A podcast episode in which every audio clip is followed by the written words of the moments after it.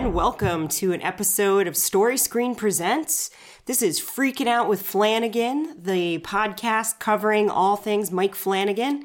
I'm joined by Michael Burge, That's me. and this is Diana DeMiro. And today we're going to be talking about Gerald's Game and Doctor Sleep, two Stephen King film adaptations. One that is a little more divisive or maybe just not super popular. Uh, but Sure. Mike and I both I like don't it. know which one you're talking about. Yeah, though, right? yeah. But uh, but yeah, we're gonna talk. We're continuing the conversation in the filmography of director and writer Mike Flanagan, and you know, prior to seeing Gerald's Game, I feel like most of my film knowledge of Stephen King adaptations was really you know, the non scary stuff. I'm a big fan of Shawshank. I'm a big fan of uh, Stand By Me, which is, you know, another one of his short stories, The Body. Um, I always loved it, but the original three day long adaptation that's in two parts over many VHS tapes, You loved what? the adaptation of it. Of what? Of what? Of what? Of it. Yeah. What do you mean? Oh, you're doing a bit. Yeah. Yeah. It's Friday. It's the it bit. It's uh it's Friday back. after work and I'm a little tie tie. so I might not be so quick on the uptake with the bits. and but I am energized. eh, this will be fun. this but, is gonna uh, be a good episode. but but yeah, but what I wanted to start out with is Mike Birch, you are the owner of many Stephen King books. And I was kind of hoping you would just give me a little intro to like maybe what was one of the first one or two Stephen King books you ever read and like how old were you and like how'd you get into liking Stephen King? Jeez. Yeah, Uh, give us a little Stephen King history before we go Flanagan Stephen King. wow. Uh, the first Stephen King book that I read. Ooh. Um. Was it Carrie or was it something else? No, I read Carrie more recently. Oh, okay. I Uh, thought you were like just one of the rereading ones- Carrie. So that was one of your not that you missed the first time. Yeah, we around. did a real page turner on Carrie Yeah. way back in the day. But I thought uh, you had read that before then. no, I had never read the book. That's a good episode with you and Ramona, right? very, Yeah, it's a good very episode. good episode. You can do a deep dive and search under our content. Mm. Yeah, for Uh, Carrie. Bad audio quality, if I'm remembering correctly that's on that, okay. because we had some issues, but uh, still pull it off. Uh, no, I'm. It's gotta be. Just it? No, it's got to be Tommyknockers. Oh. Was probably the first one that I read when I was younger, just because my you get your uncle hands had it. on that? My uncle had, Ah. yeah, and like that's my uncle and my grandmother had a bunch of Stephen King books, and that's grandma, huh? yeah, they just had a bunch. Wouldn't have thought that. No idea if they actually read them. Uh, I've never talked to either of them about Stephen King, uh, but that's they had a bunch on their bookshelf, and I just started kind of taking those off. Yeah. Um, and I've collected a bunch of them over the years. Still haven't gotten to all of them. I've read a bit. I, it's got to be Tommyknockers, you know, and like it was probably very close after that, but I didn't read it until I was How old were you? maybe just into high school. Okay, but you were a little bit I older, definitely so read more before that. Like I've read Pet Sematary. I don't know if that's yeah. before or after, but See, I don't think I was allowed to see the original Pet Sematary when it came out because I was too young. Hmm.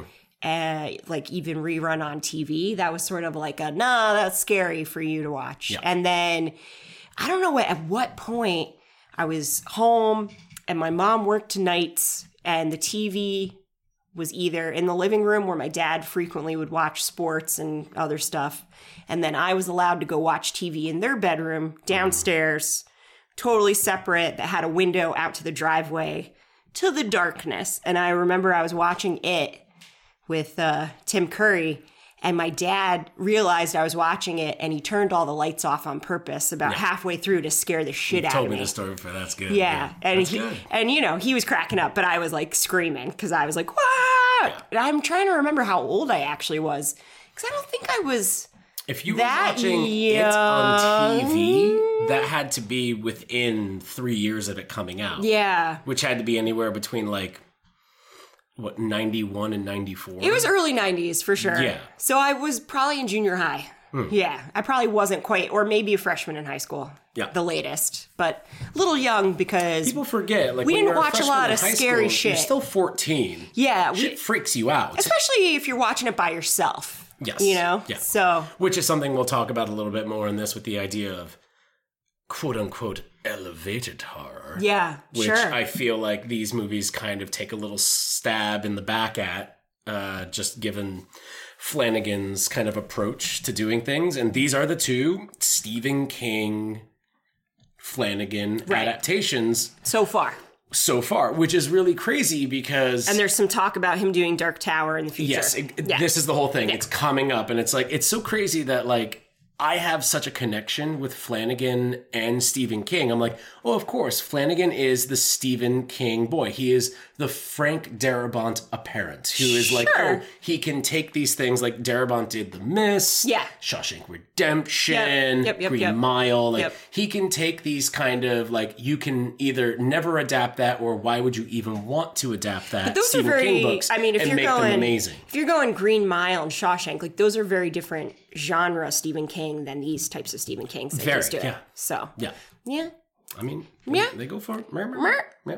So first up, we're going to talk about Gerald's Game, which Mike watched before I did. I watched by myself, freaked myself out as an adult watching in the it day when it came when it first yeah. was released on Netflix, and then we both rewatched it recently.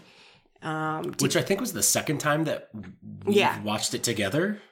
It was the second time I've seen it. Period. Oh, really? Oh, okay. Yeah. So I, you know, had seen Doctor Sleep in the theater, and this was the second time I watched it in preparation for this episode. So definitely these movies are still kind of fresh. They're Sophomore not. viewing. Yeah, they're not uh, something I've seen multiple, multiple times, Uh-huh. but enjoyable or not so enjoyable, depending on the scenes. Hmm.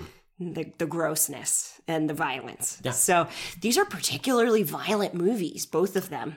Stephen And, King is yeah. a particularly literally violent Yeah. person. But these are no, like wait, some not literally in the sense of like literally violent. Yeah, in his books.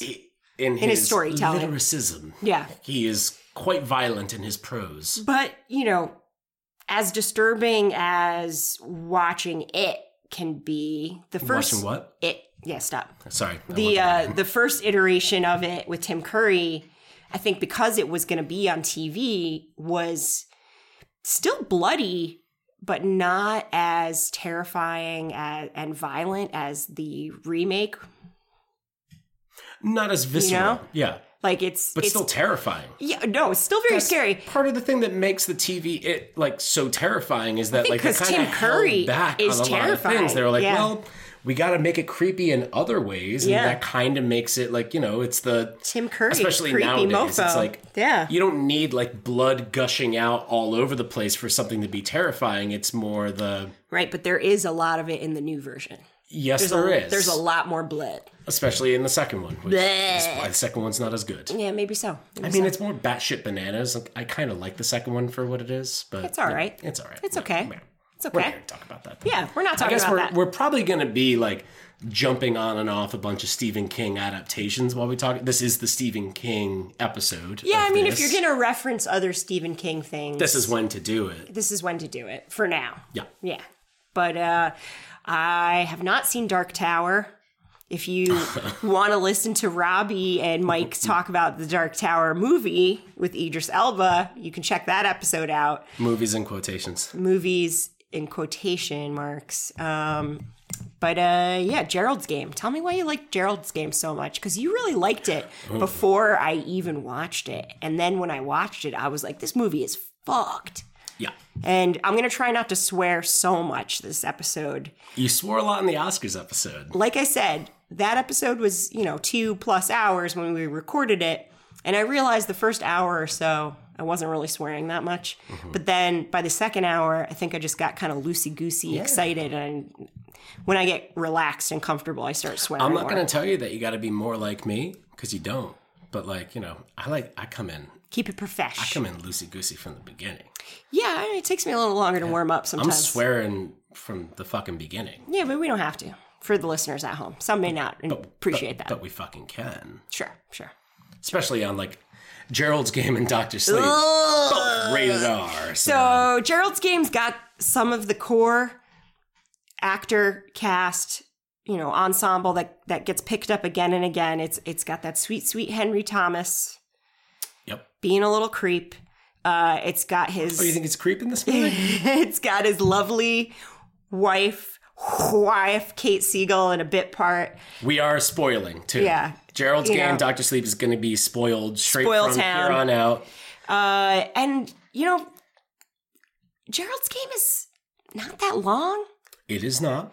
And it's on Netflix. So if you haven't seen it yet, hit pause on this and go watch that because Very good it is idea. highly enjoyable. But we will ruin it for you with some of the things we're going to talk about. So And honestly, even spoiling it kind of pales in comparison to the experience of watching Yeah. some of it. It's a Yeah. again, it's a very visceral movie. I think that's to answer your immediate question from like a minute or so ago.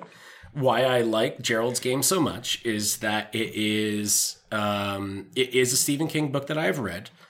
Uh, it, it it was notoriously it's like one of Stephen King's lesser known books that is pretty much unadaptable. You cannot make this into a movie, and even if you were able to crack the code of how to do it, why would you one want to make it? Why would you two put in the effort it would take to actually develop it? And three, even more importantly, what studio in the world would be like, yes, we're going to pump the money into this that you need to, even though it's a very small movie, it is. mainly takes place in one location, sans like flashbacks and Little flashbacks. stuff like that. Yeah. Um, notoriously, as the urban legend goes, uh, I don't know if Flanagan's ever spoken to this himself, but uh, I remember hearing the urban legend that uh, as Flanagan in his earlier days was kind of going around every time that he would uh, be being interviewed for a job to either write something or direct something, he would always have this pitch for Stephen King's Gerald's Game with him because Gotcha. as anybody who's in the industry knows of like w- when you're shopping around ideas and when you're trying to find investors in either Hollywood or just uh, basic independent filmmaking, more often than not, nine times out of ten, they'll also be like, "What else you got, by the way?" You know, besides the meeting that you're actually there for. And I guess he always had this pitch for Gerald's game that he would just kind of like toss out there. He's like, I have cracked this book. I know exactly how to do it. This is how you do it. Check this out. Yeah. And it would be passed up time and time again. Uh, and then once he was able to land Hush, which got distributed by Netflix, Right. then he kind of had his in, and Netflix was like, let's do it. What else he got? It's Stephen King. Yeah. What's going on? And he was just like, listen, we just and it was a Stephen King piece that not a lot of other people were competing to make. It's all, and also it, it, it had not been adapted yet. Like this is probably around the time that people were like, "Well, you could remake The Shining, you could remake Pet Sematary, you could remake Carrie." All these, Mm-hmm, Yeah, this came out 2017. Stephen King's, yeah, And in the in the timeline of Flanagan, this came out before making The Haunting of Hill House. So, or making it was it happening simultaneously? I would imagine that he made this first, and while this movie was in post production and getting released, he was starting it. probably Yeah. making Hill House. Yeah. Because I think there was actually a little bit of overlap between Doctor Sleep and Hill House as well. Yes, there was. Yeah, Yeah, because I was reading a little bit about that. It's one of the weirdest things that Doctor Sleep happened when it did. happened the way that it did Yeah. with who was involved, like Yeah. with the the Netflix and the Warner Brothers of it all, and pretty much the only reason that Warner Brothers was involved is because Warner Brothers owns the the rights script. to The Shining. Yeah. Yep. They own the rights to The Shining, and it's like, well, we want to do this, and we'll we'll get into that nonsense later. That's going to be some really fun nerd stuff. it's going to be geeky. Uh, but no, um, I watched Gerald's Game, uh, having read the book, not really having remembered it because I read it a long time ago. Um, I remembered like the general story and like the A lot of it takes place in her like the- mind. the supernatural aspects of it are the things that really stand out, like in my memory from reading the book. because they- Supernatural or she's losing her mind. So in the movie, that's placed more it's when you're watching it, it's easier to disconnect those. Gotcha. Reading the book and having it be a Stephen King book and having read it at the age that I was, You're a little it's- bit more open You're to more like, oh, it's kind of supernatural kind of Gotcha. thing. The the the the Moonlight Man. the movie is really good because it it isolates those down into reality, Mm-hmm. where this is more about trauma Right. which will also come up in the next movie we're going to talk about, which is also going to come up in everything else that Mike Flanagan talks about. True. Or addiction. Yeah. And the thing that I really liked about um, Gerald's game is not just the cast. Carla and Gugino. Carla Gugino, just like uh, hot as fucking fire embers. Same with Bruce Greenwood, just like fucking killing it, just right there. Oh my goodness, I would love to take both of them out to a nice steak dinner and Ugh. maybe a threesome happens at the end of the night. I don't know. I'm just there to have fun and hang out and talk to them. but it's a possibility. Who knows? They're in committed relationships. I'm in a committed relationship, but we'll see what happens. You never know. Um, the thing about Gerald's game that is so impressive to me is how he's able how Flanagan is able to not only as a writer and but also as a director balance the tension of the situation with also all of the again like quote unquote supernatural elements the the kind of out out of body elements that go Sure. there and you know we're spoiling so it's like the the the angel and the devil on your shoulder kind Right. of elements of it as well Or sort of like, you know, when people try and manifest someone having split personalities on a television or a movie. Yeah. And it doesn't always work out that well. You know, trying to represent the thoughts that your brain is having when you're panicking or when mm-hmm. adrenaline is pumping through you. Um, he visualizes on screen the state the different states of going insane Yeah, so Jesse is handcuffed to this bed, and her husband's had a heart attack and fell and hit his head, and he is on the floor, dead, bleeding out. Maybe initially she does not realize he's dead, or she's hoping he's not. Yeah. But she clues in pretty quick, and it kind of manifests itself as both her and Bruce Greenwood, her husband, Gerald, popping up, you know, in their in their lingerie and their and their boxer briefs, talking to her from left and right sides of the bed, either coaching her on or chewing her out, talking her down to make her doubt herself. And it, it, it kind of manifests itself as she's getting dehydrated, she's getting tired, her body's getting stiff, she has rushes of adrenaline, she's getting hungry, you know, so it's all these different stages of her body reacting to this trauma. And then on top of that, it's triggering to her what she just went through because of things she went through in her childhood. Yeah. So she ends up things that again a, a theme that will come up in the Yeah. second movie we're going to talk about here. childhood trauma. traumas being repressed Yep. when if you embrace them and come to terms with them Then you're able to move on. you are able to move on and- and in this situation move on is almost literal yeah. you can find the strength to be And able to get yourself you out get- of this situation Yes, exactly. You get your strength back. So by reclaiming your trauma. and like the writer geek in me uh, which will come into play too later i'm going to stop saying that it's going to come into play later we'll talk about it again later uh, the writer geek in me uh, it's a very precarious situation and very specific situation that Jesse finds herself in, being handcuffed to a bed and not being able to get out. Right. And the writing and directing showcases exactly how this kind of high concept, ridiculous situation is believable. It is. How do you get handcuffed? To, how can you not Yeah. get out? How can and you they are how can you not reach the phone? yeah. How can you and not have someone come help you? and like not Yeah. just making it kind of like, well, we'll get to that when we get to it and we'll explain it later. It's Yeah. all kind of It's all set up from the beginning. there, like Yep. from leaving the door open, which. I think is one of the greatest goddamn things in the world. yeah. And So front door's wide open. Front There's stray open. dog that's hungry and mangy outside that they almost hit with their car Mm-hmm. that she tries to feed with expensive Kobe beef. It's a great and scene. uh, it kind of shows the true colors of Gerald. Their marriage is strained. But no, it sh- it shows his true colors too, where he complains about it, but just lets it go as well. And I think that's really intense in there, where it's like this is not like a terrible dude.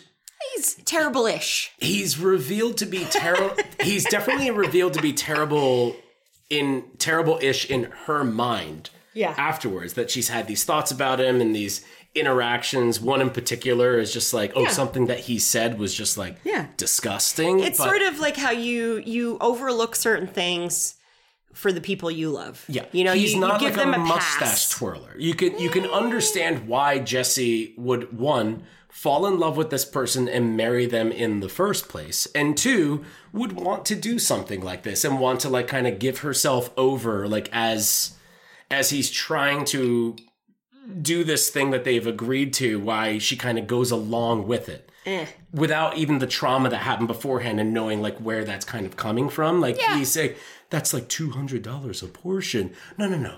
He's already got a cent for it. Just just let's go inside. Like that kind of thing. Yeah. It's not that he's a good guy. He's not. It's just that He's not a good dude. he, he's not It's the ambiguous worst enough. goddamn dude Yeah. in the world. Well, it's, It it's, makes sense that she would be with him. Uh, yeah, sort of. And the more you learn about her, unfortunately, it makes more sense too, which kind of sucks. Yeah. But like, that's part and parcel, like with the writing and it's kind of setting it up. It makes sense that she found herself with him because she hasn't dealt with sort of these aspects of her trauma yet. And then once she has, you're kind of like, she's not going to do that again. She's not going to let that happen again.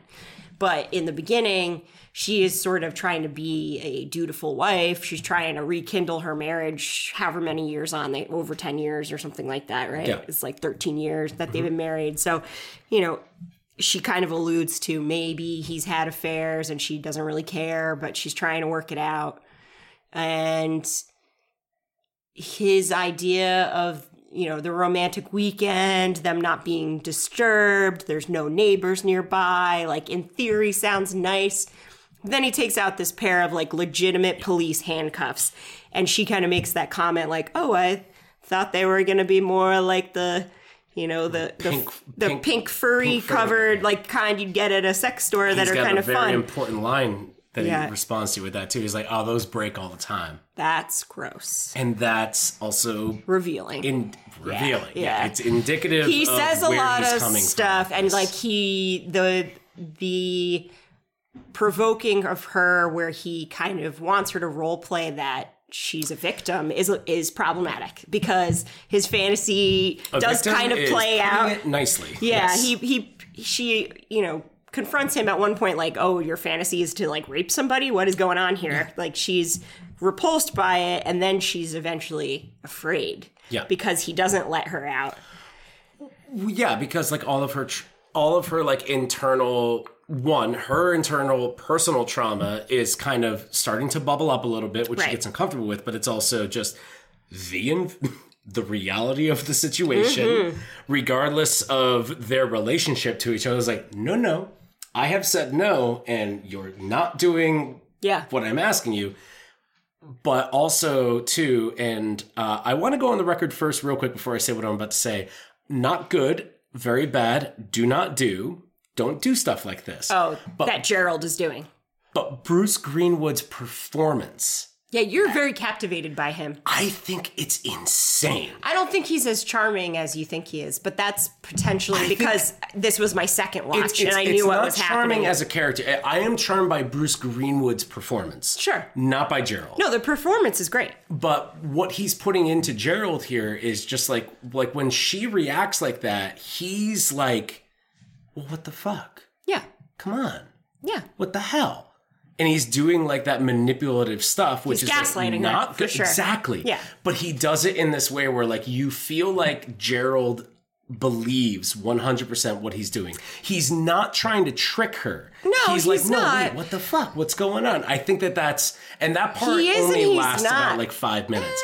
He is and he's not. No, you're right. because you're right. Yeah. that goes into later in the film when we start to see these flashbacks of Jesse as a kid and you see Henry Thomas as her dad and you realize she's been abused and he also kind of gaslights her where he sort of trick, Yeah. tricks her into asking him not to tell mom oh please don't tell mom what happened she's going to be so mad because he kind of he tricks her into thinking like it'll break up the marriage it'll you know she'll she'll feel guilty he makes her feel bad Yeah, we're getting ahead Yeah. in, in that. Yeah, but the the the the Bruce Greenwood performance in this, like before he becomes like the devil on her shoulder, which is essentially her subconscious using Gerald as the version that she has of him, whether She's- it's him or not. yeah I think that Bruce Greenwood's performance as Gerald in like that first like 20 25 minutes before he croaks,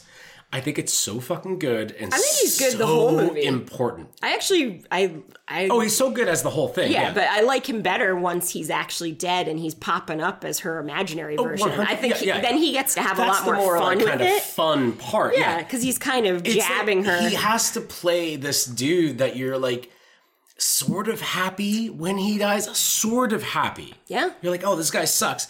But also understand, like, why would Jesse go to the cabin? Why would she ever marry this guy? Why would she ever try to rekindle it? And like, there's there's this amazing balance of reality with Mm-hmm.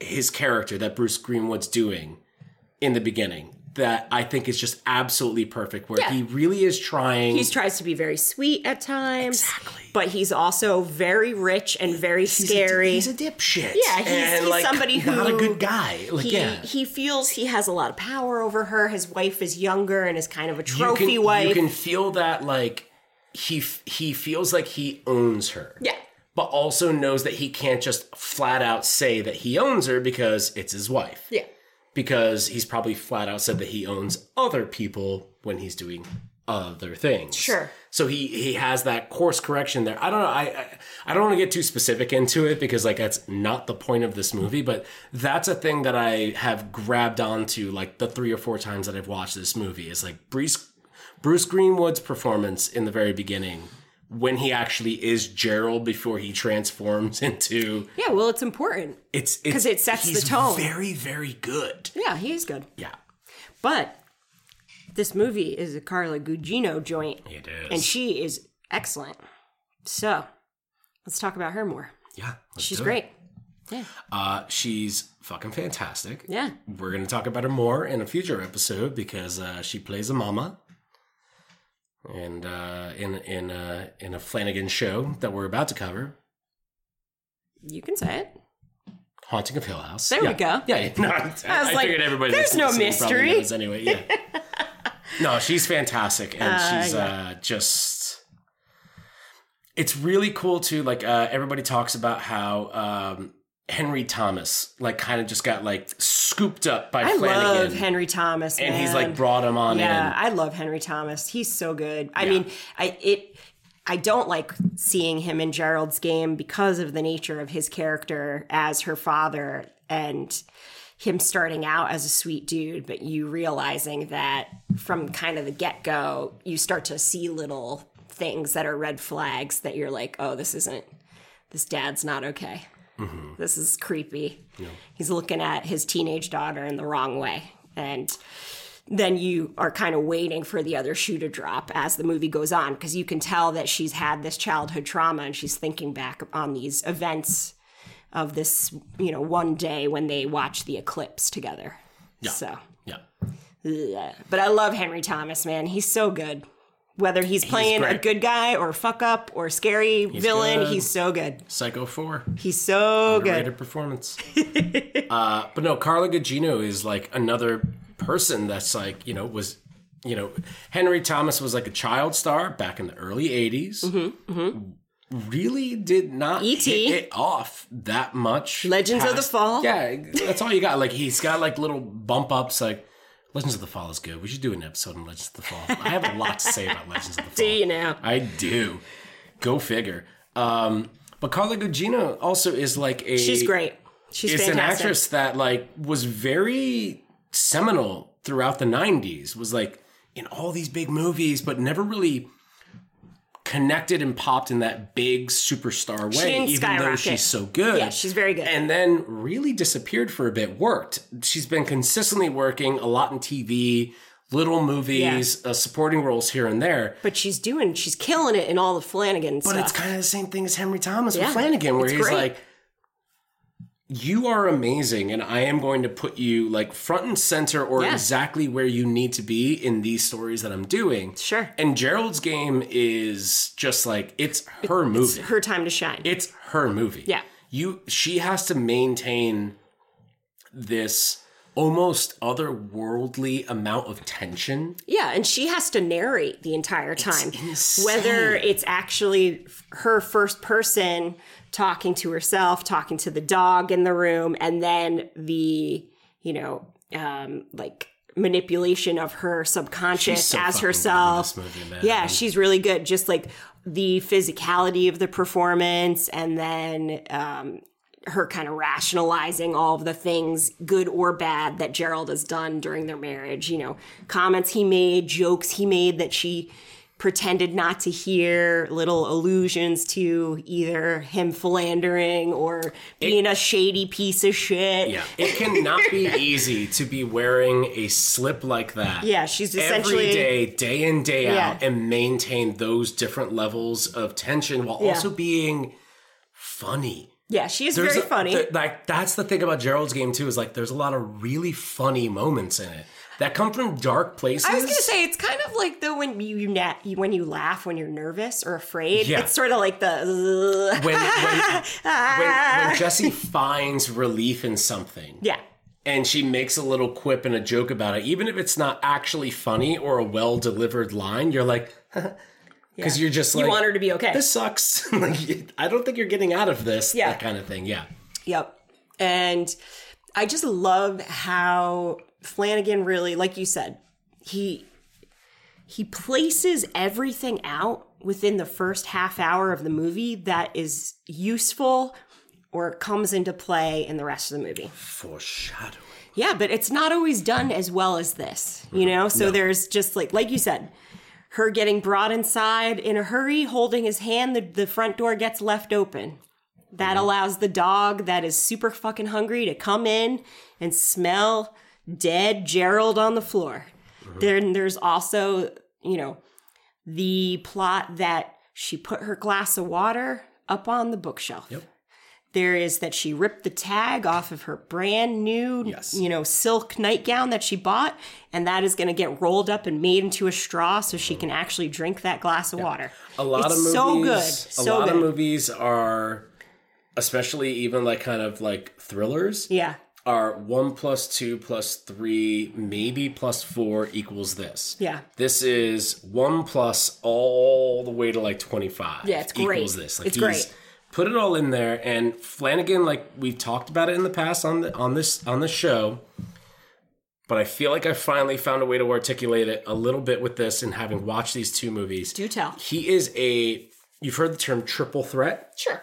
Which is usually a triple threat is in in in cinema is uh, presented towards an actor who can act, dance, and sing. They Right. can do all of those things. Flanagan is a triple threat in the fact that he He's- can write, He's a fantastic editor. he can write, he can direct, and like the editing comes into the directing. Like he can just he can see exactly how to direct something, Sure. whether he's editing it or not. And the third big one is he's a really nice guy. and that plays a lot when you're dealing with actors. Sure. Even though that comes into directing No, I, I because you're understand dealing with what them. you're saying. Like he's able to get these performances out of his cast. do it. because they really like working with him. Yeah. He makes the environment really collaborative. He lets people ask questions. Like all the feedback of working with him is very positive. The other thing about Gerald's game too is that it looks insane. Even though it mainly takes place in one room. yeah, mainly takes place in and this all the rented lighting bedroom. differences and everything they do in it, you're just like, what the fuck is going Yeah, on? well, It's I so mean, good. there is the like the flashbacks to her childhood Hmm. and the sort of like lakefront vacation that her family is taking on the day of this solar eclipse. And the fact that there is a solar eclipse is changing the color palette of the sky and everything around them. Mm-hmm. And it's 70s, so that's also changing the color palette. So it's a cool way to do that in the sense that it it's a very stark difference from sort of like the gray, almost like negative color of her bedroom once she's stuck there. You know, because like Yeah. as soon as she's stuck there, everything is very washed out. Like she's dehydrated. She's wearing like this dirty, you know, off white nightgown that she's got blood on and sweat on. And then it's sort of just like, and, and the, all the shadows that are coming through the windows, the idea of this moonlight man in the corner of the oh, room We'll get to the Moonlight Man. that may or may not be real, but ends up being real because we're spoiling this for you. Uh, yes, yeah. But yeah, mm-hmm. But yeah, That, that's I feel like that's a, a point of contention with a lot of people that even like this movie is the ending, which was the same feeling I had when I first saw it. We'll talk about that in just a bit though. was that in the book? yes. Okay. It's also a big point of contention in the book. too. Yeah, I think you know when I first saw this movie, I did not love the the ending. Yeah. no, Um, no, no, no. Wait, let's save this. Let's get to that because we, we got like a little bit more to talk about. All right. right. Yeah, That's right? fine. Yeah. I mean, we- we can pick it up soon though, because I feel like Doctor Sleep's going to take some time. Doctor Sleep's going to take some time. I, I, but I did want to. I, I wanted to talk about real quick uh, before we get to the Moonlight Man and the, ending. Man. Moonlight Man, uh, Chestnut Man. Um, the the flashback sequences Sure. are such a breath of fresh air in the monotony of like how the movie looks That's what I just said. I know, I know. but I was saying like in in when that happens, it kind of gives you this feeling of like release Sort of. where you're it does if you don't know where it's going. Yeah, if you, You don't know, know where you're it's just going. like, oh, there's like kind of like this relief of like, oh, this yeah, is we're, like a we're not. memory. Yeah, we're not nice watching memory, the dog eat her but you husband know for a minute. Something's going to happen, Yeah. and like all the colors and stuff like that, like you were talking about. But then you eventually get to the thing that we were talking about before, where it's like Henry Thomas has this interaction with her, Yep. where it's like, no, no, uh, very bad, and the scene in the bedroom when they're back in the bedroom. I, I, I like the I like the fact like likes a bad word. What are you trying to say? Spit out. I like the fact that that all of the flashback sequences that are happening inside of her head, the memory sequences, if we want to call them that, they ultimately end at a bedroom, Sure. which is what we're mainly stuck in in the first place. Sure. And Yeah. that's the place where she was constrained, the first place where she had the handcuffs put on her, so to speak. Sure. Sure. Sure. And I think that it's it's really interesting that all of like the light and stuff like that because the eclipse has happened and oh everything was bright and blue and they're on the lake and then the eclipse happens and it's like ooh black and red and all this stuff Yeah. but now that's gone and now all of a sudden we're drenched back into the real world and it's just about nighttime Yep. and all of the color is drained out.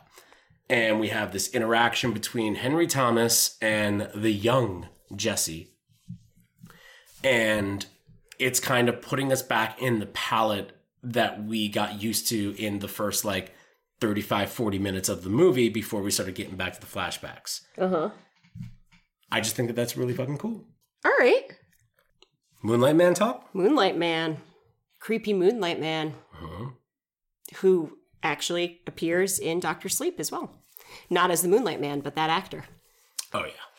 So there's this other subplot of somebody who's been breaking into people's houses and, and or digging up people's graves and stealing belongings and bones or other because I feel like there's some ears in there too, so it's not just bones. And there's that plot but it's also mixed in with this idea that she could just be losing her shit because she's dehydrated and she's got adrenaline and she's having a mental breakdown. But she believes that she saw him in the moonlight in the corner of her room. And she's not totally sure if he was there. Until later when we see a big bloody footprint on the floor. And that's when you're like, oh shit, that's a real footprint. Uh-huh. It's not in her head. So hmm. this dude is real. But I mean, that could also be in her head well, that's also the with all of the other versions of the Bruce Greenwood Yeah, the- the- the like, Gerald of it all. Just be Yep, yep. You know, like oh, the dog just stepped in that and stuff like that. It's it's never actually. It was not a dog footprint. Fully revealed. It's, it's like a big footprint. Well, no, he says something along the lines of like the dog could have just like sidestep right there and it looks like a footprint. What are you doing? That's what he says. Yeah, that's what he says. Yeah. and it's even when she actually leaves and he's right there in front of her and she gives him her, Her wedding engagement ring, Yep. Gives her her wedding ring. gives it to him you're still like is this real what's going on Sure. everything that's happened Well, she's also in full shock at that point. yeah Because she has She has degloved. zero She has idea what's going on fucking degloved her hand, and it is really gnarly to watch. And that oh yeah we didn't even talk about the degloving and that is why watching this by yourself maybe not the best idea because it's really gross and it's really traumatic. And you're like, oh, you're gonna do what now? Mm-hmm. Oh, okay. So yeah, she gets her hands out of the cuffs by degloving her hand, uh, by cutting her her own wrist and cutting her wrist hand open with some broken glass. using the blood as lube and uh, pulling it on out And then taking a big old fucking maxi pad and wrapping it up and taping it up and walking away like a champ. happy international women's month Yep. Just what everyone wanted. Thanks. exactly what every listener wanted to hear right there. Mhm. Uh, but then she gets out of the house and Freaks the fuck gets out. Gets in a car and eventually crashes. yeah, because she's losing a lot of blood. It, I oh I forget. I've watched this movie four times now, and even on the fourth time, I forget about that amazing sequence at the end. That she's gonna drive she away gets and crash? car, Yeah. and you're like, she's gone. She's got it, and she's like, I am losing blood. Yeah. and I cannot operate a motor She's vehicle. trying to stay awake and she is starting to pass out. Yep. And then she does. And then she does, and Yeah. she passes out. She crashes a car, and uh, She wakes some up enough very nice people. to finally honk the horn. Yeah. Yeah. Some very nice people come out and help her, and she eventually reads in the newspaper that, uh, guess what? Moonlight Man real. And also, Moonlight Man not as cute as you thought he was, Jesse. No. He a bad boy. Yeah, gross. Not great. Not great. And Not great, Bob. he's been um summing it all up. He's necrophilia. doing some really bad stuff to Yeah. some dead things. Yeah. Uh, mainly dead people. And um, she goes and confronts him. In the In most court. in the most unrealistic It's- sequence in the movie. It's an unrealistic thing, but also if you really judge it against the realism of the rest of the movie, that's like fair. it's kind of heightened. It's just the movie's kind of like tried to get you into the Yeah. anti-realism that it's Sure. dealing with. For but the while. idea Yeah. that like sassy Molassy Jesse all healed up sure. wearing a fancy Yeah. Dress and heels str- struts it down mm-hmm. the the aisle of the courtroom in the middle of the court being in session and it's just like you You. you know that's a little unrealistic but it's you know but it's, kind of great it's the sense of what the movie's trying to say and everything Yeah. kind of just being like hammered down in easy. the scariest thing is that the quote unquote moonlight man then just like breaks his chains It's the best. immediately It's my favorite part of it's the movie now. so crazy I love it. And I he didn't like it the first time. I love it. oh i think it's great I and then he just Where walks right just up to her I could just leave any time I want. Yeah. I am he's so strong the manifestation of the will of men. Yeah, And I can and do giantism. whatever I want Yeah. to anybody I want. right You're not real. yeah And he says you're just it's like- made of moonlight It's the Yeah, best. yeah. It's so good. It's good. And I like on the first time I watched it, you were yeah, like you were like what the went- hell is this went right, right over my head. I did not understand the connection of just like oh really this is a monster of a man looking at a woman and being like, I am a man, right you're a woman, you're nothing, you're moonlight. Absolutely nothing. She dealt with her trauma. Did She- not connect that the first time. where I was strong. like, She's coming weird. back. That was weird. She's not afraid. She's she's conquered her demons, and then she walks the hell out of there like a boss. It's fucking cool. It is cool. It is cool. Yeah.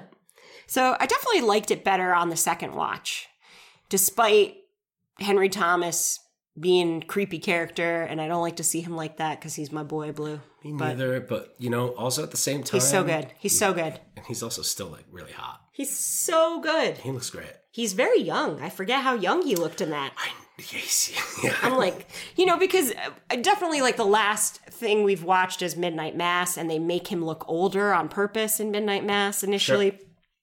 And even like in Bly Manor, he's kind of made to look sort of tired and haggard and everything like that. But in uh in this, he's definitely like youthful dad, charming, joking around. And she is daddy's girl until this happens. and he's just got like all those telltale signs of all the things that predators use. You know, it sucks. It sucks to see him do it, but it's like the fact that he's the one that's doing it just Yeah. makes it so much more affecting, right? and it makes it more real because a lot of stories that you will hear is that somebody was abused by someone in their family or somebody they trusted that mm-hmm. they never thought would do that to them. So, I mean, it's one of the big telltale things of like why Anthony Hopkins Anthony Hopkins's performance as Hannibal Lecter in the original Silence of the Lambs mm-hmm.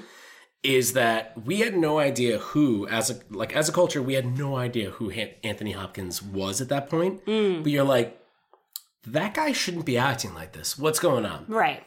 Because he Anthony Hopkins is a charmer. He's Yes. he's a good man. Oh yes, Sure, I want to sure, listen sure. to this guy, and like he's just being like weird. And even now, when you watch Anthony Hopkins just being Anthony Hopkins, you're just like, this is the fucking guy that 30 years ago won like best actor Yeah. for being a cannibal serial killer weirdo. Right. It's crazy shit. It and is. It's cool. It's that that big nice disconnection almost kind of like the anti kevin spacey in seven Fair. it's like when you're shown like who's the killer in seven it's kevin spacey you're like ah that makes sense he's a weird guy Sure. yeah Yeah. Okay. it just took us like 20 years to catch up on the Oh, you mean he in actually life? was a bad I guy. thought you were just referring to him as the character in yeah, the movie. no, no. no. I was like, eh. It's making a little inverse joke. Okay, okay. All right, so we're going to take a quick break. And when we get back, we are going to dive into Doctor Sleep.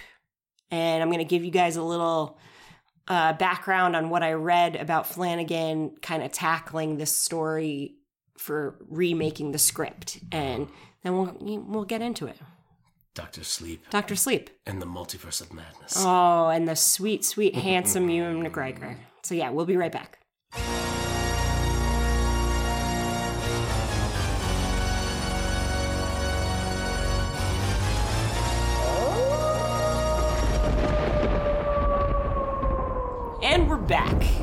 Listening to Story Screen Presents, and this is Freaking Out with Flanagan. We are covering two Stephen King adaptations by one Mike Flanagan. We just talked about Gerald's Game, and the other film tonight is Doctor Sleep. honk shoe honk shoe me me me me me Me, me, me, me, me, me, me, me, me. Uh, starring a very handsome Ewan McGregor, and it is the continuation of The Shining. It is the story of an adult Danny growing up from his childhood trauma, dealing with alcoholism, dealing with his demons of having the shine. Uh-huh. Yeah. And then it's this whole mythos of these other people that feed off of people with the shine. the true knot The true knot. Yeah. Which is a scary fucking group of people. They are led by One awesome Rebecca Ferguson. Rose the Hat. Rose the Hat, wearing a, a killer top hat and everyone sort of got some weird dreads, feathers, and beads into their hair. Every person in the True Knot has their thing. Yeah, that they're they, doing. they all have their weird kitschy thing, whether really it's cool. their wardrobe or their partner of choice or whatever era they started out in because they're not completely immortal, but they live a really fucking long time. And they're kind of, you know, a bit of a, a traveling circus, if you will. There's a touch of carnival to them, but in a more sinister way. And the story is awesome. I, I just really like this movie. I really like the way it deals with the adult version of Danny. Um, but before we get into it, I was doing a little Tumblr Flanagan blog looking at, and uh, was really interested in how the story itself came to be because it's not totally tight with the book. It is, but it's Not not. Yeah. But it is. I mean, yeah, yeah. It is until it's not. You know what I mean? Like it is until the end. It is a very good meeting of the minds Yeah. of Kubrick's The Shining, which pretty much did not follow the book at all. And notoriously, Stephen King was really mad about. He was a That he didn't honor his was a- story. he was a little poo poo caca baby about it. Right. He was really pissed that Kubrick did not honor this sort of redemption arc of the father kind of sacrificing himself at the end. he didn't focus on. Kubrick did not focus in on the alcoholic redemption kind of thing. It was like, oh, you can find peace and balance Right. after all of these things, And do things for your family. The book The Shining is ultimately about. Right. And Doctor Sleep is sort of about that at the same time, Right. but Flanagan was able to actually coalesce these things together in Yeah. a way that um, St- Stephen King loved.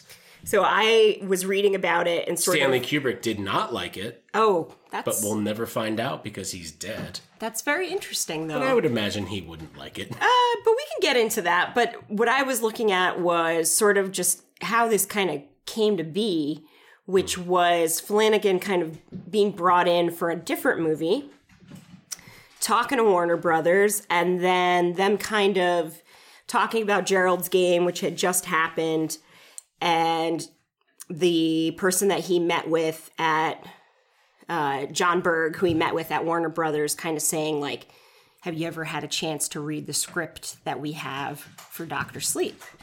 And so they gave Mike Flanagan the opportunity to read it, and he was sort of like, "This is not how I would do it." And so instead of them being pissed and being like, "Get the fuck out of the room," they were actually like, "Well, how would you do it?" Yeah. and he sort of pitched to them that he would stay much closer to the book, but that in his interpretation of it, he always wanted to have the hotel come back. Yeah. And so in the original book, the hotel had burned down and it was not in the sequel. And Stephen King was pretty adamant about that because he was pissed about how Kubrick had done his film The Why Shining. Stephen King wrote that into his book, Right. Doctor Sleep. So in Flanagan's interpretation, he's like, why not keep the overlook, have this seminal, you know, fight at the end, the climax of the movie actually happen at the Overlook Hotel. But then the thing that Stephen King was so upset about that there wasn't this redemption arc, instead, give it to Danny and have him go through this, you know, process of getting sober and then sacrificing himself for the next generation. So it's not his own literal children, but it is a way for them to kind of honor that story. And I thought that was very cool because mm-hmm. he was very nervous about it. If you kind of read a little bit on there, I, I recommend checking out Flanagan's blog if you like his stuff. He's really honest about his process. He answers people's questions all the time in great detail. He's very patient. People ask you know varying degrees of good questions. Sometimes they're they're not so you know they're they're kind of just wish fulfillment fan fiction out on him and he's still pretty patient with them. But uh it's it's a lot of fun to kind of read some of his tumblr. Um and they were kind of talking about it chapter 1 a little bit and just how they were going to deal with this process of finding people to be in this movie. And he was talking about how great it was to work with Ewan McGregor because Ewan McGregor was actually sober at this point in his life, that he had been an alcoholic and gotten sober. And Mike Flanagan was not yet sober. He was still kind of in the throes of working hard, smoking, drinking, you know, dealing with his demons and stress in that way. But he was mm-hmm. sort of on his way. And this movie experience kind of tipped him in that direction that made helped him make that decision to get sober. So that's a very cool thing because it's sort of like the inspiration of the story. He kind of got Stephen King's blessing. He was really nervous about changing the story, but in ultimately he was able to kind of honor some of those things that Stephen King really wanted. So I think that was pretty cool. He's a respectful dude. I like that he likes the source material enough that he really made an effort. And I loved reading just about like all of the efforts to recreate the Overlook Hotel and like just how much how much of like a huge fan that Flanagan is. good. Yeah, and like you know, if you follow him on Twitter, like you could see him and Kate Siegel went to the hotel in Maine that it's based on, and like he's just like he's a super fan. Yeah.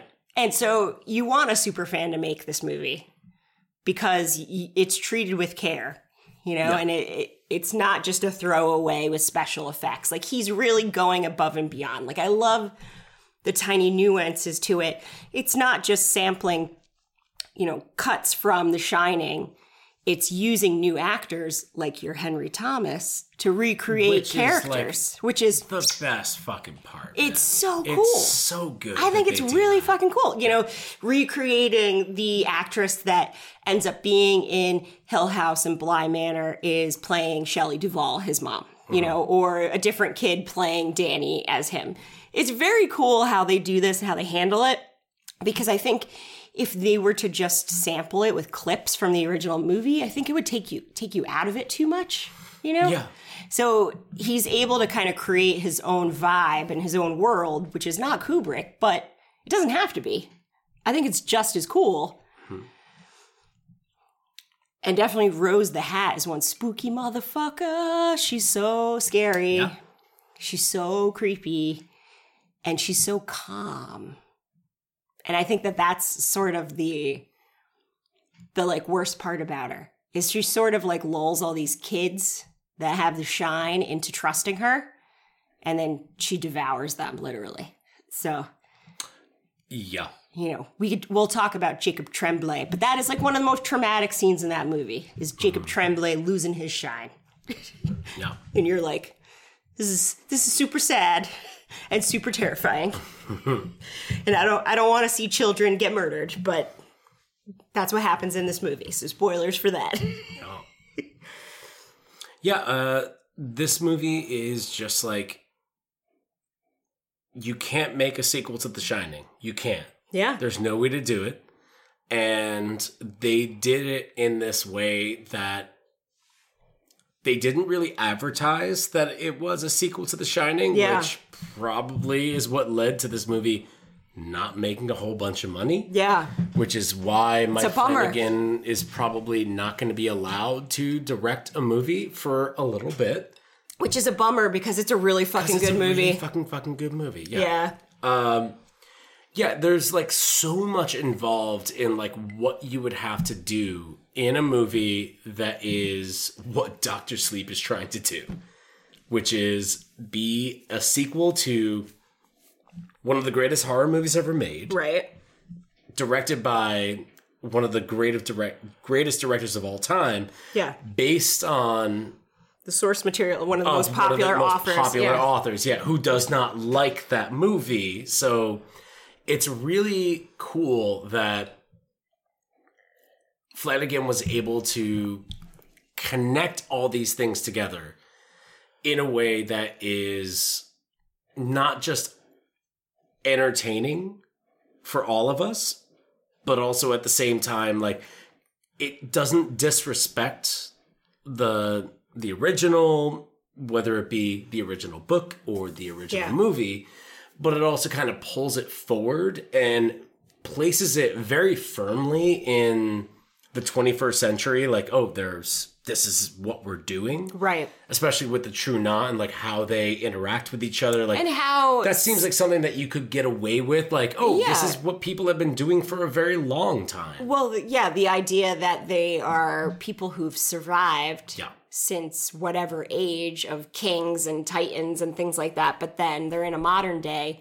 How are they going to adapt? How are they going to manipulate new people into trusting them, new people into going missing when there's so many more ways to track somebody who's missing and things like that? Um, I really like, though, that, you know, this movie didn't do well at the box office, and Mike Flanagan No, it did not. has admitted that he was like completely crestfallen that it didn't. Yeah, it Um, sucks. And it sucks. But I liked reading that his interaction with Stephen King after the movie came out was that The Shawshank bombed, The Shining bombed. Give it some time. He told Mm-hmm. him it's a really good movie. So just having that validation from your own idols is that it's not always going to work out with the masses, and that doesn't mean that the loudest voice is the right voice. Right. So you know, I mean, this is a, this is a great fucking movie. It's also a long movie. It is a long movie. I remember being pretty tired by the end on the first When watch. we rewatched it for paused this it. time, Took a we, pee break. We hit that old director's cut, yeah, which is phenomenal. I think the director's cut is really cool. It's so fucking good. I think it was very cool. Um, I didn't notice anything being that extraneous from the initial cut. Oh, it's There's more some things. they- It's just how it was framed. There's a couple of scenes added.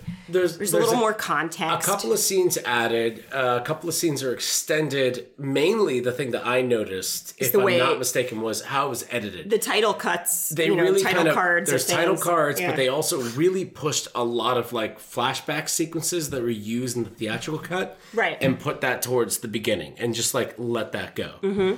So in the director's cut, like you're not even introduced to Ewan McGregor's Danny until like close to an hour into the movie. Man. Yeah. like it's it's pretty It's good wild. though. It's intense. Yeah. It's really good. It's really good. Um, and I I do feel like you know now that it's streaming and they release this director's cut, I think it's pretty cool that you're able to check that out, and I think more people should. Um, and you know this is sort of like he Flanagan talks a little bit about the experience of making this movie was actually really positive in the sense that like he had a really great experience with the cast and that it was like really kind and that it was sort of the opposite of his experience of making Hill House which I love. Mm-hmm. I love Haunting of Hill House and and I feel like that's sort of lightning in a bottle and I, part of that is the cast and part of it is, is like all the crazy effects and and sets and takes and things that he was able to do but you can tell now in hindsight that that was like a manic wild ride of making hill house mm-hmm. and he talks about how like this was such a good other end of the spectrum that he had such a positive experience making Doctor Sleep, and that for him it was positive too because he was able to move forward and decide to get sober, and that that was a good experience for him. So it's pretty cool. yeah. But that aside, it's still a really cool fucking movie. I mean, dude, it's a movie that's all about what The Shining kind of is about. Yep. Like Kubrick's The Shining. Uh on like face value, like it's about alcoholism and violence and Yep. ghosts and stuff like that, but it it really brings it all to the front Yeah. of like redemption and addiction and all of that stuff. Like it's And it's- dealing it's a with- wild little movie that Yeah. deals with all of those things. And dealing with fear and like how to deal with guilt and with fear and with grief because they're sort of all intertwined in this. It's sort of like the survivor's guilt of his dad dying and turning on them, his mom sort of being reminded of her- scary spouse when she looks at Danny to the point where there's like that great scene where he uses his shine to change his own eye color because he doesn't want to remind his mom so much of his dad. You know, and it's just sort of like ways that you cope as a kid, but then the more you learn as you become an adult, how does that translate? How does coping as an adult translate. You know, whether you're actually dealing with it head on or not. Well, that's the whole thing Yeah. in Doctor Sleep in both the books and uh, the book and the movie is uh, Danny is dealing with what happened at the hotel by repressing it, by Mm-hmm. putting it into these like little crates in his head, Yep. using the Protecting himself. to do that. And But he- also drinking himself numb yeah, so that he doesn't have nightmares and doesn't deal with Right. stuff and picking fights with people because he's acting out yeah, in the only way he knows how and that's like and feeling like that there's a weird connection to his dad in that cutting way. cutting to the end this is like that's his dad shows up Yep. and tells him exactly what the entire alcoholism mantra really is that anybody who's an alcoholic doesn't want to admit is Yeah. this is medicine It the mind is a blackboard Yeah. every day chalks something on it Right. this Wipes is the clean. eraser Yeah. just gets rid of it and that's that's the thing that a lot of alcoholics like grab onto Sure. it just like wipes that away Yeah. and throughout the movie we've been seeing you know like uh Ewan McGregor's Danny like is just like being a piece of shit Right. For a while. going back to his Trainspotting days yeah. in a little that bit. kind of way. yeah In that kind of way. being a little but less little greaser But le- uh, I mean, he's lovable, but he's less lovable than like endearing young piece of shit. Oh yeah, yeah. yeah. In Yeah. Trainspotting, he is charming as all hell, Right. even though he's like a heroin addict. Right. In Yeah. this, you're like, oh, he's sort of charming, but then when he's waking up in someone's apartment, he doesn't feel good about it. no, he he's he's old enough to know better, and he's starting to feel that, like with his flashbacks of memories of you know, like talking with uh, what's his name, David. What's like the memory of the guy from the Overlook Hotel? I'm trying to remember that character's name. Um, oh, I'm spacing out. What are you talking about? The the like guy that worked at the Overlook Hotel that also had the shine. What is that character's name? Oh, um, I'm spacing out. Sorry. shit. Now you made me space out. Sorry. no, yeah, okay. that's why. But you know, like that. IMDb. What's Go for going it. on? Go for it. But um, but like that character is not actually a ghost. That character is more of a memory to him. You know uh, what I mean? Hallorann. Yes. Yeah. Yeah. So it's sort of like that guy telling him like, "Don't take that girl's money. Like, don't do." You know, it's sort of like in Gerald's game. It's sort of like the conscience Mm-hmm. stepping in and being like, "Don't do that.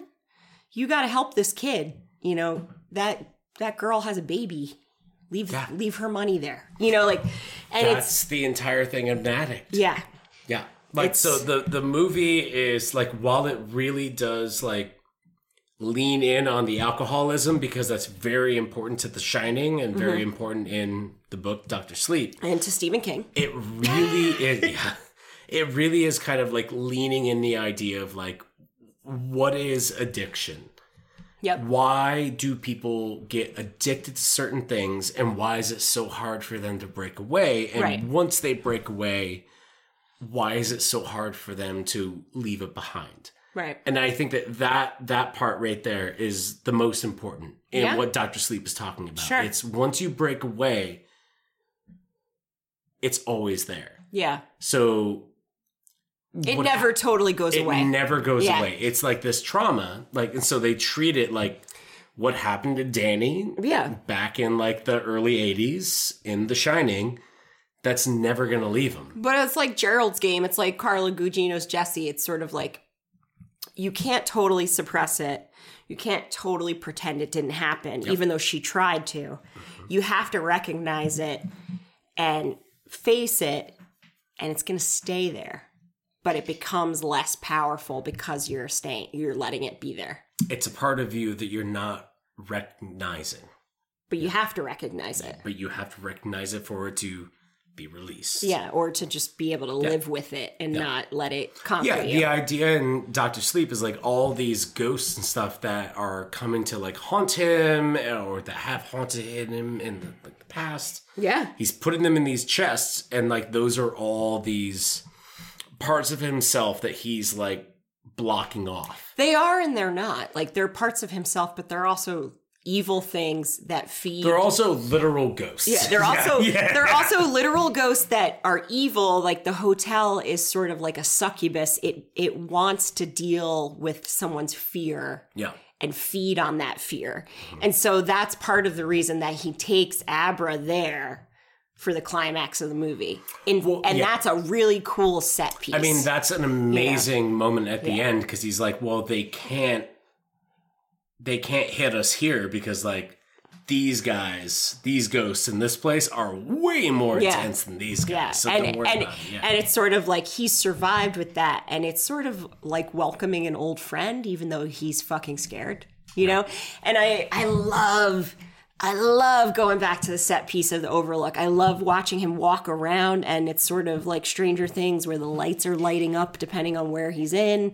And it's sort of like everyone being like, oh, hello, Danny, you're back. Oh, hello. You know, and it's kind of like, it's fucked up. It's like, oh, you want to come in the shower? And it's like, no, I'm going to fucking deal with this scary, naked, battered woman in the shower. Mm-hmm. I'm closing the door and I'm going to put her in her scary coffin in my mind. they they they turn in a way like they turn like the nostalgia of the original hotel for the viewer that wants to see the hotel. yeah.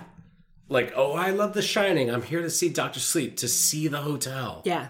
They, They turn of, that into the same kind of thing that's like an addiction. yeah. It's like you want to see this place, don't you? Right. But then when you go back there, it's like, don't you remember like really bad stuff? Yeah, it was still here? pretty Why fucked do you up. Want to go back here? Right. That kind of thing. Yeah. I do love the like the interactions between all the people that have the shine. I love Abra. She's great. The actress that plays her, Kyliegh Curran. I love that there's Cliff Curtis in this movie because Cliff Curtis is king. Cliff Curtis in any movie So good. is good. He's so good. If you haven't seen uh whatchamacallit, fuck my brain. Avatar: The Way of Water. No. He's in that. Yeah, I know, but you know the other movie that we watched with the free diving where she wants Cliff Curtis to be her oh, daddy. Murina. Murina. Oh, Hell yeah, baby. Yeah, Murina. Two wet movies that Cliff so Curtis was in this year. So good, so good. Murina, M U R I N A for moray eels, and it's like all in the you know Aegean islands. It's awesome. Cliff likes to get Oh wet. man, it's so good. It's really good. You should check it out. Um, but they are fantastic, and so is Rose the Hat, Rebecca Ferguson, and so is Crow Daddy, Zahn McClarnon, who I love. Zahn McClarnon. He's so good Come on on. Reservation Dogs. Yeah. I love him so much, but he is creepy as fuck in this, and he. Every pretty much everyone that's in the True People Knot, that do not like this movie yeah. Everybody in the suck dick. I'm gonna say it. I'm gonna everybody in the. True Knot is This really movie fucking is scary. So goddamn good. You know what I love though? Is it though? paced in the way that people are used to Maybe most not. movies No, probably not. doing? No. Is it paced well? Yes. Yes. Yeah. I say yes. I say yes. Yeah. I say yes. I love the fact that Robert Longstreet, who's in this, essentially like Ewan McGregor is playing his character that they have him play in the Midnight Club later. Like Sure. they have like Ewan McGregor playing in like an orderly at uh, a hospice, and then he ends up being Doctor Sleep, where he decides to kind of use his shine for good and help people who are on their deathbed cross over, be calm about embracing death. Fun. And then, you know, Robert Longstreet's character kind of does that in Midnight Club, where he sort of like shows up as the orderly to a couple of the kids that are on their deathbeds. And I'm like, what are they doing here? I completely forgot that Midnight Club existed. I I'm mean, so sorry. Yeah, it's all I'm so sorry. Yeah, it's a Friday night, it's late, you're a few drinks in. I mean, it makes sense. Midnight Club. You know, I enjoyed it. I would have liked to have seen the second season, but you know, you can read about it online, so it's fine. It is what it is. But uh, Robert Longstreet kills it in Midnight Mass. We'll talk about him more in that. But he's totally. he's another person that's sort of in the entourage ensemble of Mike Flanagan that I love. Um, and there's a few people that show up that are definitely, you know, Katie Parker. She's in all his stuff. Um, Jocelin Donahue plays, you know, the mom. There's just so many good people that even if they're in small parts, Henry Thomas, Bruce Greenwood, they kind of pop up and you're just like, man, yeah, yeah. Yeah. It's very exciting. Jacob Tremblay is adorable. And he is, Let's talk about Tremblay's scene. yeah, Tremblay's scene is traumatic. And It's amazing. having only seen this movie twice, I pretty vividly remembered beat for beat what happened to him because it was so traumatic. So, one of the things that I love about the Tremblay scene is that So Tremblay's got the shine. he's got the shine. He's a little leaguer. this movie has reworked like what does the shine mean, Mm-hmm. and it's it's essentially kind of like X Men mutant yeah. things. Like it's like oh, everybody's got a different type Sort of shine. different type of shine. And it's it an ability. is- It is confirmed earlier on in the movie that Tremblay's shine is pretty good. He can read people's minds. Sort of, kind of, yeah. Kind of like uh, like the, the the the the the dad that's like in like the baseball thing is like you gotta keep an eye on this kid. It's almost like he can read the Yeah. the pitcher's mind and knows exactly where the ball's going. Kind Right. of thing. That's exactly what's going on. Right. And Tremblay has this amazing line where he's like, Are you going to hurt me? Yeah. Because while they're getting him together, he can read their minds Yeah. and knows They're going to hurt him. they're going to hurt him. They're and really like, Are hurt him." you going to hurt me?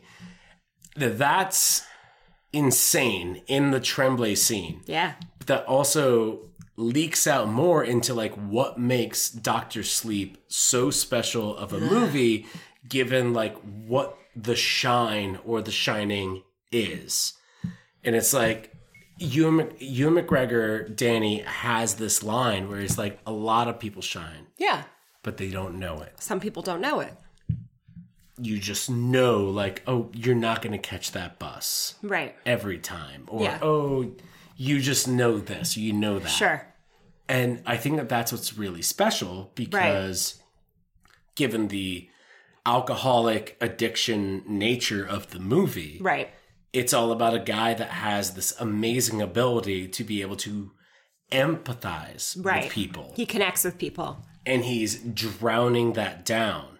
Well, it's almost like, you know, it is like X Men in the sense of like Phoenix or, you know, Professor X, like learning to turn people off because you're getting flooded with obtrusive thoughts Absolutely. from all these people. Yeah. So I feel like Danny's character is like he initially can't shut it out. So it it's, Closes it off. it's like you said with the Any alcoholism that comes in his wiping head, it he clean. puts it in a crate. Right. Any interaction he has with anybody, Yeah. he like wipes it clean. Yeah. But then he bumps into Cliff Curtis, right. who has this amazing line in the movie Remind me because I don't remember. where he says, "I just had a feeling about you," Ah, yeah. So he has a little and bit he of says, shine. "I know that it's really weird," and you, Danny says back to him like, "It's not as weird as you would think." Right. And that's Yeah. like one of those things. It's Yeah. like, oh, Danny found somebody that could also shine. It's and like, he recognizes this is a good guy. Yeah, he recognizes this it is a good him. guy. And so it's like revealed that this dude that is running this like AA kind of community Right. Has a shine capability of finding people who are good. Yeah. He can look at somebody Well, and go, you're good. He's also he's recognizing who needs help and who is like legitimately Yeah. a, a good person and will benefit from it Yeah, versus somebody, somebody- who's yeah. like a lost cause. Yeah. Well, because that's how he like first like steps up to him. He's Yeah. like, "Wait, you just got off the bus. What's going Right. on here? Exactly. You're wearing a baseball cap. Exactly. cap." Yeah, Yeah. I love dirty baseball cap characters. I love Ewan McGregor with the beard. I mean, And, like, I love you, McGregor. I love you and McGregor. With any facial I love you hair. McGregor, period. But I love you and McGregor with the floppy hair and the beard is so good. And I love all of the sequences of him being in his apartment with this, you know, blackboard painted wall. I love that. best. I love his interactions with Abra before he gets to meet her and just like writing hello Mm-hmm. and then like the bad dreams and the aspect like I remember do you remember when this trailer came out I do. and the trailer showed like the s the room slanting and him sliding across the room. It is so so cool. And then when they showed the door with the you know the pieces ripped out from the axe and he's poking his face through, so cool. I mean, the blackboard in his room Yeah, and the the red rum being like punched through yeah, very cool. really just also leads up to Overlook Hotel. the Overlook Hotel and being like the mind's a blackboard. Yeah, And this is the medicine. yeah, but he decides to not do that. Exactly. Yeah, I like though that the like red rum is like punched in. well, that's from Abra. Yeah. That's not necessarily from him. So I like that like Abra's shine is really physical. Exactly. It's yeah. so visceral. She's more powerful than even Danny, like Right. that kind of thing. But she like, doesn't- We're talking X Men rules yeah, right now. you know, Yeah. it's it's like it's like Dark Phoenix. Like she can't quite control it. She's Mm-hmm. learning how. She's also learning that her family looks at her differently. Also, a little bit of a stinker. She's a little bit of a stinker. She's a little bit of a stinker. Yeah. She maybe doesn't understand She's what she's doing, precocious. she wants to be a little. Uh, yeah, no, she's precocious. Tee-hee. Well, no, not even tee hee hee. She's sort of like, I had a nightmare about this kid. I'm gonna find this kid on the internet. I'm gonna try and let his I mean, I parents think know. that she tee hee hees the fuck out of Rose the Hat. Oh, the- sure, sure, sure. Grocery store. Oh thing. yeah, eventually, eventually. Yeah. It's it's sort of like comes into play where she realizes her powers are strong and then she gets don't get cocky kid. Luke Skywalker it. You know, you got to like tell her to rein it back because Rose the Hat is actually dangerous. You know, so it's sort of like she thinks she can take advantage of the situation. I mean, that's kind of why the True Knot is like, oh, we got to go get this. yeah, they're like, yeah. this is the best vintage of shine I've ever smelled. I need to drink that. But like when when uh she really traps Rose like Mm-hmm. with the file cabinet, it's very cool. it's the best. It's very cool. oh, it's so fucking good. Yeah, it's very cool. It's very cool to see. It's a see. good movie. Anybody Yeah. that doesn't like this movie sucks. Yeah, like the creativity of Mike Flanagan to think of all the different ways that people deal with memories and thoughts in their mind. That's right. Like the Mike filing Flanagan's the cabinet. made all You know, this. the, yeah. the library that is inside someone's brain, the file cabinet of memories, like the idea of trapping someone and Mm-hmm. But slamming their hand in it. on them, being Yeah. like, "No, that's not even real. Fuck you. Yeah. break your arm. I hate you." Yeah. Exactly. So good. Um, and then kind of taking Danny where he was taught to put all these scary ghosts in these boxes, aka coffins, in the scary hedgerow maze of the Overlook Hotel, and then being able to let them all out and then feed on Rose the Hat is oh, it's very good. It's oh, amazing. Oh, so good. I mean, so good. The end of the movie, like getting into Yeah. the Overlook Hotel. Him sacrificing himself. yeah. Yeah. It's like a redirection of like, well, yeah, that's what happened in the original ending of The Shining. Right. That's what happened to Jack Torrance. That's the redemption arc of Jack Torrance. Right. He did not get that in the Kubrick. No, he got one. scary frozen in place. He got a little burr boy. Icicle nose. little burr boy. but before that, too, we get a little Henry Thomas Yeah. with a teensy bit of hair on the top. of Henry his head. Thomas as bartender, as Jack Torrance bartender.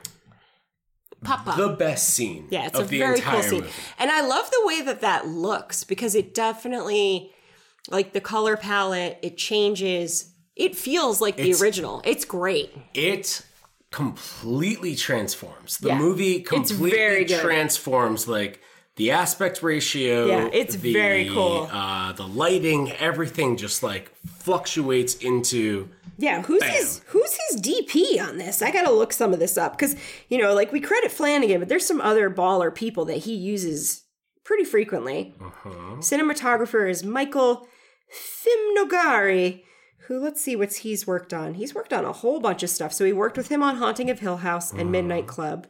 He's done the To All the Boys movies, which is interesting. To All the Boys? Yeah.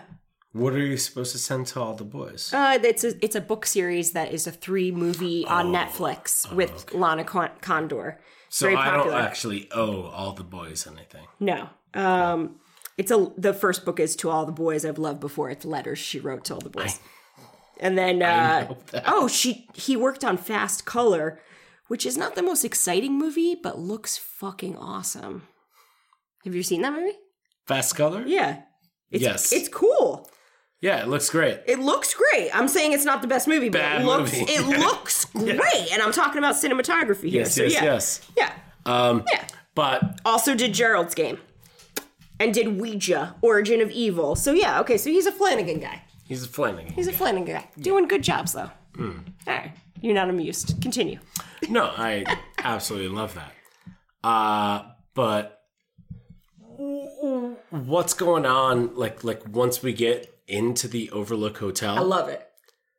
and then we make our way to the bar. And he won't let Abra come in the hotel initially. It's so No, good. yeah, of course Yeah, not. it's so Yeah, good. yeah. He's like, no, they will eat you. It's just like you wouldn't want them to use like AI generated No, that's what I mean. It's, it's Jack Nicholson. It's great that they don't use It cut footage. It's great that they And don't do AI. Thomas kills it. It's so good. He slays. it's great. He gets it. Yeah, it's so good. The way that he pours the drinks, Yeah. the way that he looks at him.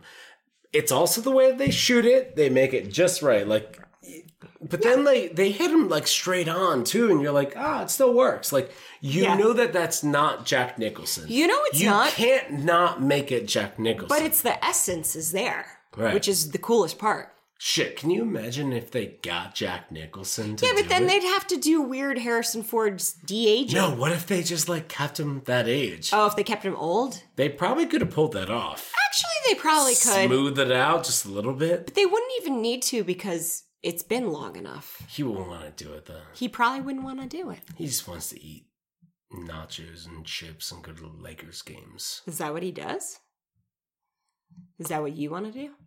I'm not going on the record saying that that's what he Nachos does. and chips, but not nachos Lakers and games. chips and Lakers games. But you don't wanna do Jack that. Nicholson's regiment. You like nachos and chips, but you don't necessarily care about sports. This is our sports. I only care about one sport. The Oscars. No, that's not a sport. What sport do you care about? I'm not going to tell him. Never? No, Really? this is bad audio. Oh, sorry, bud. Okay, so we're wrapping it up. We're gonna rein it in. That made it seem so. You're the one who said it was bad audio, so here we go. bad audio. Uh, Mike's getting slurry, so we're gonna wrap this thing up. But uh, No, the ending of uh, the ending is great because he does sacrifice himself, but Mm-hmm. she still gets to talk to him because she has the shine. She got the shot. And now, sh- now it's like she's got a good fairy ghost to talk to. a ghost. He gets to in be the world that very- he felt a ghost in. Ooh, nicely. Mm. Ooh, nice, nice, nice, nice. But Stephen King never wrote any follow-up books to this, correct? Not yet. But there, I feel like with this movie, there is room for another. Dude, he's gonna fucking write a book. It would be so cool. Mike Flanagan's gonna make a movie, and it's would gonna love be it. great. I would love it, but maybe you think he would he would do it again? Do you think anyone would give him the money? I don't know. Mm, Maybe Stephen King could give him some money. it's it's it's that thing that you were talking about, where it's like, oh, everybody didn't like Shawshank Redemption at first, Right. But now it's like People fucking thing. love Shawshank There's now. a huge resurgence on Doctor Sleep right now. True. People that have talked to me.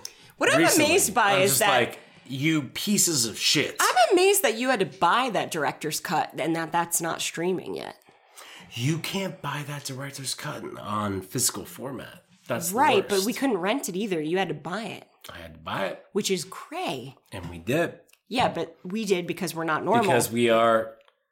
This is audio format, so hold hold your fist we're up. freaking out with Flanagan. Solidarity. So yeah, solidarity. That's fine. Okay. All right. Okay. Any final thoughts on Doctor Sleep? His hair is perfect. Rose the hat, awesome. The uh the imagery of of, Rebecca Ferguson of feeding on the shine. Rebecca Ferguson's so good. my wife. Uh, She's Ewan so good. McGregor in She's so this good. movie, my husband. He's so good. Very good. No, this movie uh, absolutely slaps and fucks in every single regard. it sucks that it didn't get as big a fucking reaction Yeah, as it should have. It That's sucks. true. It sucks. it does. sucks. It's true. But, but uh, other than that, um, no, I don't want to do anything else. All right, so that's it for this episode. When we come back, we're going to delve into Haunting of Hill House as our next endeavor, Uh oh. which is a which is a big ask. That's a lot of episodes. That's a heavy hitter. It's not I mean, it's it's heavy. It's heavy. that. Okay. So, uh, yeah. But, uh, you know, if you listen to this episode, like, subscribe, hit us up in the comments.